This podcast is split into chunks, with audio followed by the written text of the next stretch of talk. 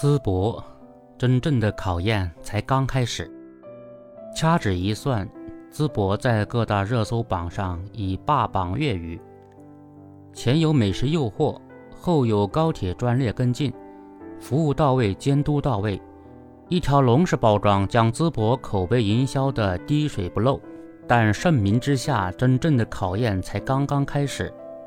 近日。有网友分享自己在淄博以二十元每盒的价格买下一盒锅饼，直到第二天才发现锅饼正常价格在六块左右。有网友称，老板以顾客太多、食材短缺为由，不让顾客自主点单，食材大多都不新鲜，味道也不好。还有网友晒出自己在淄博预订的五百多元的酒店，实际售价才一百七十元。食品安全、价格管理等问题陆续出现，正在逐渐消耗网友对淄博的向往与好感度。虽然市监局及时出来处理解决，还有不少淄博热心网友称要帮忙退差价，但淄博能否真正跳出网红城市的怪圈，这一问题尚待解答。如今，端上烤架的不仅是美食，淄博刚刚积累起的明日口碑。也要被绑在舆论与监督的火上烤一烤。长期以来，旅游知名度带给一座城市的，除了客流、收入，还有伴随而来的物价虚高、质次价高等一系列问题。这种伴生现象是市场经济规律使然。在旅游城市中，供不应求的情况下，商家总要追求利润最大化。回头客少，商家热衷于一锤子买卖来狠狠宰上一笔，而游客遇到不公平待遇后，维权成本高，加上人生地不熟，最终只得不了了之。这些都使得热门旅游城市往往很难摆脱宰客的现象和标签。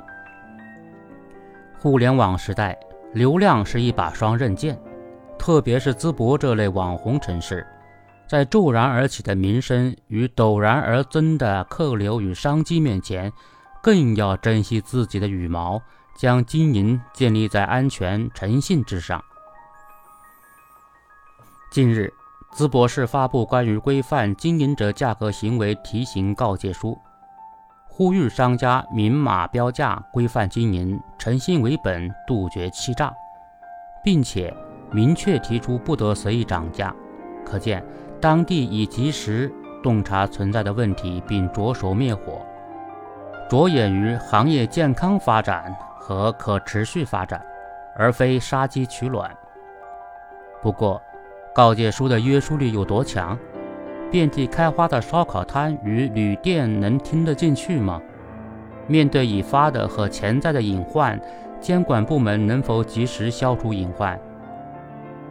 维护和珍惜淄博的形象与口碑，这些着实考验着一座城市的管理能力。